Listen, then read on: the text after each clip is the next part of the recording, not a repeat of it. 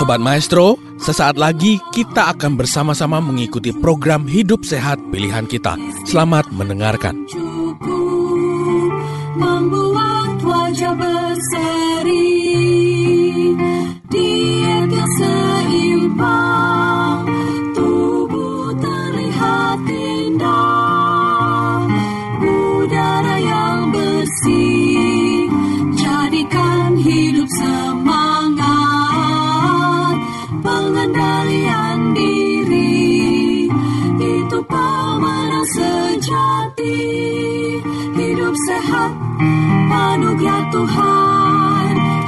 sehat sangat berharga sepuluh hukum kesehatan hidup sehat Ketika kita sedang berjuang melawan coronavirus atau yang kita sering sebut dengan COVID-19 saat ini, salah satu gejala yang paling sering dikeluhkan ya selain daripada tadi batuk, pilek, sesak dan lain sebagainya, maka gejala yang paling sering dikeluhkan adalah nyeri punggung.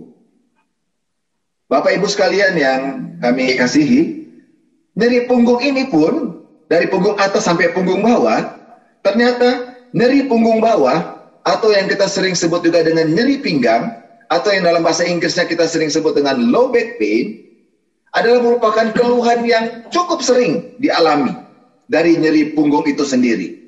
Dan nyeri nyeri punggung bawah ini adalah merupakan keluhan kedua setelah nyeri sakit kepala yang ada di bidang neurologi atau bidang penyakit saraf. Dan insidence atau kasus ini cukup banyak, bahkan hampir sampai 20% penduduk. Dan saudara-saudaraku tahu, 80% orang dewasa yang datang ke praktek dokter, walaupun dia mengeluh dengan ada hipertensi, mengeluh dengan keluhan-keluhan yang lain, mereka juga memiliki keluhan nyeri pinggang atau nyeri punggung bawah. Dan yang hebatnya, Bapak Ibu sekalian, 80 sampai 90 persen diagnosanya tidak ditemukan. Hanya 10 sampai 20 persen yang diagnosa pastinya ditemukan. Kenapa penyebabnya? Karena 97 persen itu adalah nyerinya diakibatkan oleh karena mekanik. Nyeri punggung bawah atau nyeri pinggangnya disebabkan oleh masalah mekanik. Apa itu masalah mekanik? Itu akan berbicara mengenai postur tubuh kita. Posisi tubuh kita. Apakah kita tidur, duduk, berdiri, atau berjalan. Ini akan sangat mempengaruhi kondisi kita ketika kita menghadapi penyakit-penyakit, termasuk penyakit infeksi seperti COVID-19 saat ini. Mari kita lihat fokus kepada nyeri punggung bawah. Apa sebenarnya definisi nyeri yang dimaksudkan? Seperti bagaimana apa yang kita akan pelajari bersama pada malam hari ini. Menurut uh, bagian asosiasi daripada dunia internasional yang mempelajari tentang nyeri, pengalaman sensorik adalah pengalaman yang bersifat sensasi yang kita rasakan. Tetapi juga itu memiliki pengalaman emosional. Jadi ada bersifat sensorik yang kita bisa rasakan melalui saraf-saraf sensorik kita, tapi juga bersifat emosional yang tidak menyenangkan yang diakibatkan oleh karena adanya kerusakan jaringan yang benar-benar rusak oleh karena kita cedera misalnya, kita jatuh kah atau trauma atau jaringan itu berpotensi untuk rusak. Dia belum rusak.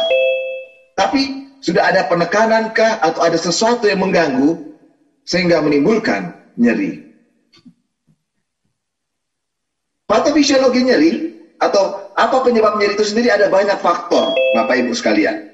Yang pertama adalah yang kita pelajari dengan nyeri nociceptif atau nyeri inflamasi, nyeri peradangan. Di mana nyeri ini adalah yang timbul akibat adanya suatu rangsangan mekanis terhadap saraf-saraf nociceptor kita. Jadi misalnya kita kejeduk, kita kebentur, kita terjatuh, lalu timbul bengkak di tempat di mana kita terjatuh tersebut. Dan tempat itu rasa sakit. Itu yang disebut dengan nyeri nociceptif. Tapi beda dengan nyeri yang kedua, yaitu nyeri neuropatik Nyeri neuropatik adalah nyeri yang timbul akibat memang gangguan utama terjadi pada sistem sarafnya. Saraf ini dari otak kita menuju ke otot, ke jaringan-jaringan tubuh kita digerakkan oleh dirangsang yang disebut dengan jaringan saraf. Dan nyeri neuropatik adalah yang berhubungan langsung dengan saraf itu sendiri. Apakah saudara ada sakit gula sehingga aliran darah ke saraf itu terganggu? Atau memang ada penekanan pada sistem saraf itu? Seringkali ada orang bilang ini saraf terjepit dan lain sebagainya. Itu yang disebut dengan nyeri neuropatik. Nyeri yang ketiga adalah nyeri idiopatik. Yaitu nyeri di mana kelainan secara patologi tidak dapat ditemukan. Kita periksa ototnya tidak ada yang bengkak. Kita periksa dia punya area sendi-sendi, tidak ada yang merah. Tapi kenapa dia rasa sakit di tempat itu? Itu yang disebut dengan nyeri idiopatik. Ini bisa saja karena kesleo misalnya, karena ketarik berlebihan, karena salah tidur misalnya, orang bilang sering bilang salah bantal dan sebagainya, itu kalau diperiksa di ronsen segala macam normal. Tapi dia rasa sakit. Dan ini yang disebut dengan nyeri idiopatik. Nyeri yang keempat adalah yang disebut dengan nyeri psikologi. Yaitu nyeri yang bersumber dari kita punya emosi psikis. Ada orang yang begitu takut dan khawatir sehingga dia rasa badannya seluruhnya sakit luar biasa. Pada masa pandemi COVID ini, karena banyak informasi yang tidak benar, yang tidak tepat, yang tidak jelas yang kita dapatkan, membuat orang menjadi uh, ketakutan. Seringkali ketakutan muncul dengan rasa-rasa sakit di bagian dokter. Saya sakit leher saya, dokter saya sakit, saya kram-kram dokter, saya tangan saya sakit. Ini yang disebut dengan nyeri psikologi. Malam hari ini kita akan lihat di mana kita berada. Seringkali kita merasa sakit, kita ada sakit di daerah mana? Apakah memang karena inflamasi, karena sarafnya, karena psikis kita, atau karena idiopatik tadi. Sekarang kita lihat apa definisi nyeri punggung bawah itu sendiri. Nyeri punggung bawah adalah nyeri yang kita rasakan yang berada di daerah punggung bawah, di mana punggung ini berada di antara sudut iga, kalau kita bisa pegang perut kita sampai ke punggung belakang kita, ada iga bagian bawah, sampai ke punggung belakang, itu namanya daerah lumbal, sampai bokong kita, lipatan bokong kita di bawah sakrum kita. Ketika kita merasa nyeri di daerah itu, itulah yang disebut dengan nyeri punggung bawah. Dan nyeri ini Bapak Ibu sekalian dapat merupakan nyeri yang lokal, tetapi nyeri ini juga bisa menjalar. Kita memiliki masalah di daerah yang tadi, tapi kenapa kaki saya kok jadi sakit?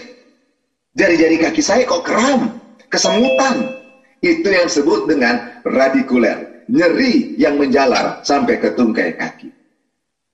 Ketika Tuhan Allah menciptakan manusia, dia menciptakan saudara dan saya dengan sempurnanya. Ada tulang belulang yang sangat teratur, seimbang kiri dan kanan. Panjangnya sama. Bapak Ibu yang pernah datang kepada praktek kami sering kami lihat pengukuran panjang kaki sama atau tidak. Bagaimana bentuk tulang belakangnya, bengkok atau tidak. Karena ini akan mempengaruhi perasaan nyeri tadi. Dan ketika kita lihat punggung tulang belakang kita contohnya, kita akan lihat gambaran seperti anatomi tulang belakang manusia yang ada di layar saudara-saudara. Awalnya punggung belakang kita itu huruf C. Tetapi ketika kita menjadi dewasa dari seorang anak menjadi jadi anak yang lebih besar, menjadi remaja, menjadi pemuda, menjadi orang yang lebih tua, maka itu punggung belakang yang tadi ketika di dalam kandungan ibu kita berbentuk kurva huruf C, dia jadi berbeda, menjadi seperti trompet. Lehernya mulai menjadi lengkung ke depan. Begitu juga punggung bawah melengkung ke depan.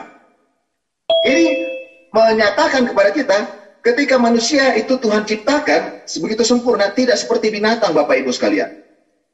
Binatang habis induknya beranak, anaknya binatang anak induk ini, anak dari yang induk yang beranak tadi, anak ini bisa langsung jalan Bapak Ibu. Tapi manusia tidak. Manusia itu harus belajar hampir satu tahun atau satu tahun. Dia baru bisa berjalan. Dia ada proses untuk menggerakkan kepalanya ke atas. Supaya terbentuk kurvatura ke depan. Dia ada proses untuk duduk supaya punggung bawahnya terbentuk ke depan. Ini akan menolong dia nanti ketika dia bertumbuh dewasa tubuhnya akan siap dalam situasi apa pun. Dan kalau faktor ini ada kekurangan di dalam pertumbuhannya, atau nanti akan terganggu dalam ketika kita sudah dewasa, itu akan mempengaruhi nyeri yang akan kita alami. Bapak Ibu sekalian, faktor juga di leher ini, ketika lehernya tidak lengkungnya tidak terjadi sempurna, kebanyakan anak-anak itu akan mengalami gangguan bicara. Kalau punggung bawah juga tidak terbentuk kurvaturanya dengan sempurna, kebanyakan anak-anak kita juga gangguan fungsi berjalan. Ada banyak faktor. Ketika kita bertumbuh tidak normal, dari anatomi yang Tuhan sudah ciptakan ini mempengaruhi fungsi tubuh kita. Sehingga ketika kita terpapar dengan COVID-19, masalah-masalah nyeri ini menjadi bagian kita. Tidak ada banyak faktor yang kita akan lihat pada malam hari ini. Sedangkan tulang-tulang belakang kita itu ada dia punya anatomi, ada bantalannya, ada saraf-saraf yang keluar dari setiap ruas tulang belakang itu sendiri. Dan ketika ruas tulang belakang ini sangat erat dengan setiap pergerakan tubuh manusia, karena tulang-tulang Bapak Ibu sekalian tidak akan dapat bergerak sendiri.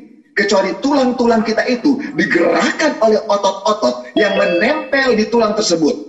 Saudaraku, otot manusia berhubungan dengan tulang dengan satu jaringan yang disebut dengan ligamentum. Dan gerakan daripada tarikan otot ini akan mempengaruhi tulang-tulang kita. Akan membuat kita bisa bergerak bisa bangun dari tidur ke duduk, duduk berdiri, berdiri dan berjalan.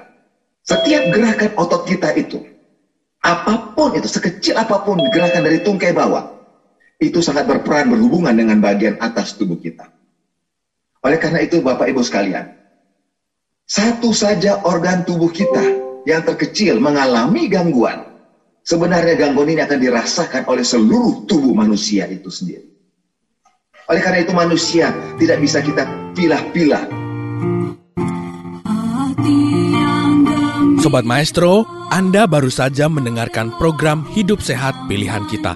Terima kasih atas kebersamaan Anda. Istirahat yang cukup membuat wajah berseri. Diet yang seimbang